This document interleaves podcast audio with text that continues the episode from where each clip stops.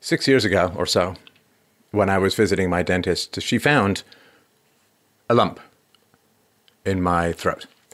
It was considered to be maybe just a lymph node reacting to an infection, but it had not gone away when I came back for a checkup. And then I was sent to a doctor, and then I was sent to get a biopsy, which came back non cancerous. And then I endured a turnstile Kafkaesque nightmare of trying to get action in the Canadian healthcare system, which ended up with me fleeing to the United States to the Oklahoma Surgery Center, where the great Dr. Keith Smith saved my life. Removed the tumor, which had grown, and or removed the lump which had grown, and you can see the scar here. The the Canadian surgeon was going to open up my whole jawline, and he went in up from below, a much more, I think, skilled procedure. And I was told that it would take months to get the surgery in Canada, but strangely enough, when I was just being wheeled into the operating room in Oklahoma, I got a call from Canada saying that I could get the surgery done more quickly. But at that point, I was pretty much committed to a free market, or at least more free market solution. So I went ahead with the surgery, and then a short time thereafter, after an analysis of the lump that was pulled from my neck was done, it was found to be, it had lymphoma cells, it had cancer cells in it. And I took this uh, to my doctor and went to a cancer specialist, and I went through around a couple of rounds of, of chemo therapy and radiation therapy, which have had some lasting effects. And I went back for my regular checkups, went for blood work, I went for uh, a wide variety of tests to make sure nothing was returning. And the reason I'm telling you all of this bittersweet story is that just yesterday, I went for my final checkup. And my blood work was perfect, my health is good, and I am now considered to be cancer free in no need of additional visits. So there's six years of your life with something in the back of your mind, you know, like every time you wash your armpits and your groin, you check for all these things. And I, have I've been fortunate, but also well prepared in terms of health. I've had pretty good health habits my whole life. I, have exercised since I was in my mid teens, uh, pretty pretty hard. And I eat fairly well. I weigh less than I weighed when I was 20 uh, at the moment. I clock in just under 200 pounds, uh, just under six feet tall. And I have uh, cut out almost all sugar from my diet and uh, a wide variety of other things I've done to stay as healthy as possible. But it is a wild thing to suddenly have that whole six year sequence encapsulated in one bookend start and one bookend end. And I remember when I got the got the phone call from my doctor in the States, and he said it was cancer. You know those weird things they do in movies where they zoom in and pull back at the same time, and you get these weird distortion things where you feel very close and very distant at the same time? It's kind of the same thing when you get a diagnosis of what has a pretty reasonable chance of dry erasing you off the whiteboard of life. When you get the news of what may reasonably likely kill you in a painful and horrible way. And it's, of course, in particularly painful because I had a young daughter and a wonderful wife and, and a, a great life.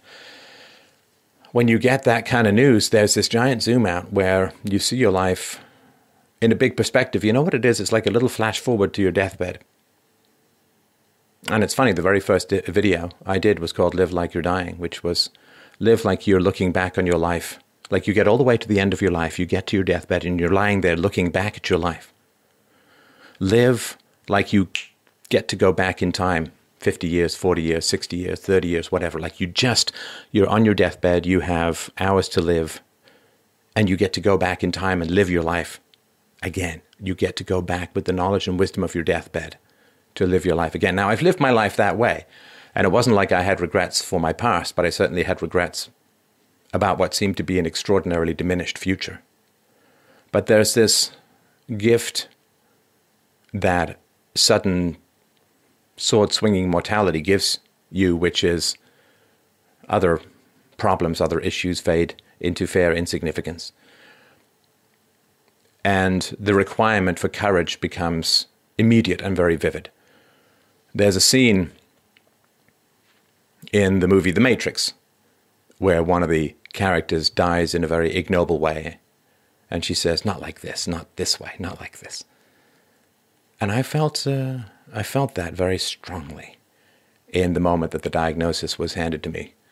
Like, you bastard of a lump, you don't get me. Time will get me, but you won't.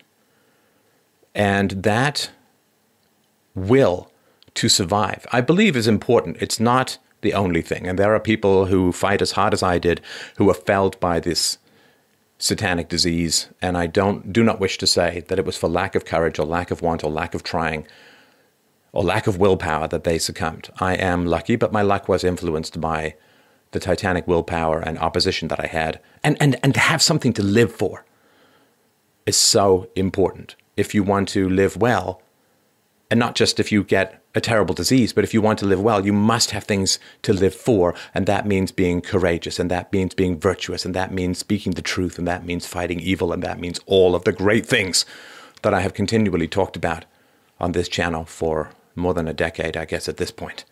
You must build yourself a fortress of virtue in order to conquer the kingdom of happiness. There is no other way to do it. You must act in a way that stimulates genuine love in the people around you. Love is our involuntary response to virtue if we're virtuous. There's no way to aim at love directly any more than there's any way to aim at happiness directly, any more than there's any way to aim at health directly. There's no point waking up in the morning and saying, I want to be healthy, and then just going about your day as if nothing had changed. You must aim at the actions which promote health. You're going to eat better, you're going to exercise more, you're going to learn more about your body, you're going to study, and you're going to change your behavior. Repeating, I want to be thin into the mirror does nothing if you don't change your behavior. And we all want to aim at the shortcut which produces the result rather than the difficult slog which actually produces the outcome. I want you to have a life, if you've not been informed by the sudden guillotine of sudden illness, I want your life at least to be informed, if possible, by my drive by shooting of lumps into my neck.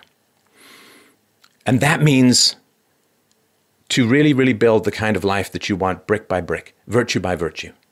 Because we all have choices. We can avoid, we can diminish, we can self erase ourselves, we can self censor ourselves, we, beca- we can become little or nothing, we can hope to vanish into general floating dust in order to avoid the challenges and the tragedies and the evils of this world. And don't you dare do it. Don't you dare do it. Don't you dare. Everything that's great that we have in this life, all of our freedoms, came from our ancestors who stood up against lies, bullying, tyranny, hatred, division, class baiting, gender baiting, race baiting, you name it. People stood up to those bullies and said, No!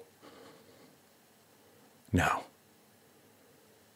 Get thee behind me, sophist, is the rallying cry of world freedoms. And you have your part to play, I have my part to play.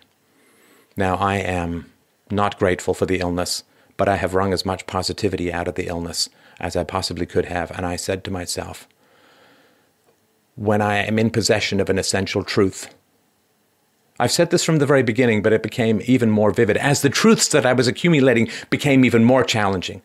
I've always told the truth on this show. But as the truths that accumulated to me became more challenging, it required more resolution, more commitment, more courage to speak them. But when I faced down this grim reaper in this swordplay of mortality, I said to myself, there will be no truth that I will not speak. There will be no essential truth that I will not give voice to. I don't care the controversy. I don't care the hatred. I don't care the opposition. That is natural. When you speak the truth in a world that profits from falsehood, will you threaten the economic and power interests of a vast multitude of people, both powerful and seemingly insignificant, the powers that be, and those who vote for them out of greed and desire for the unearned, the root of all immorality.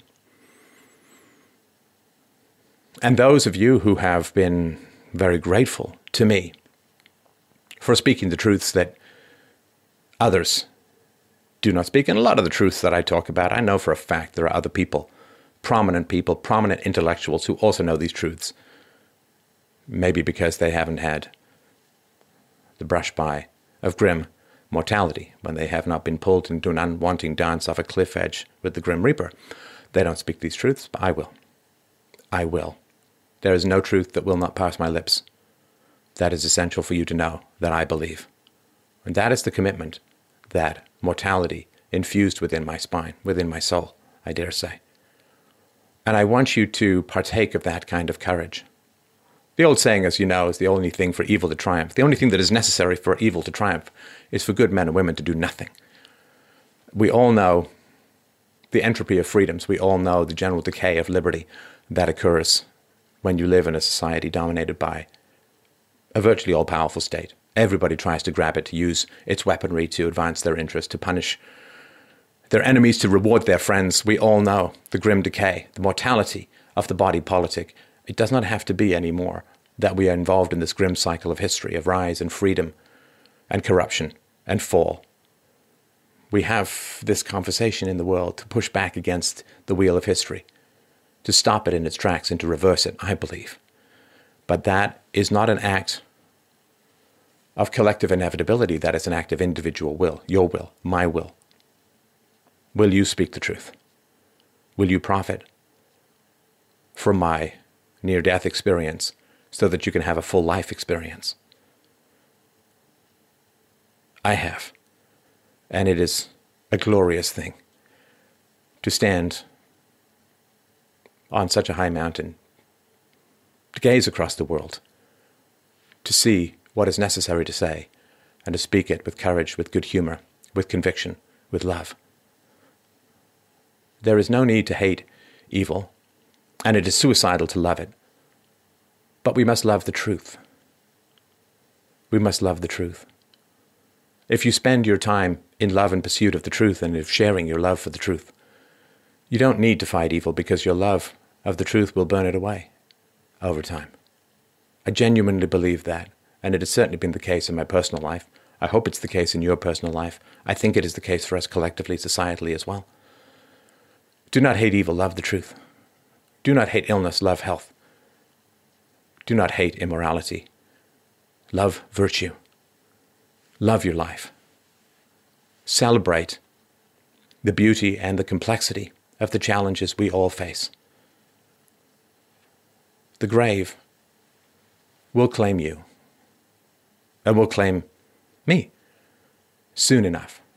In the span of human history, we are one flicker of a transient firefly.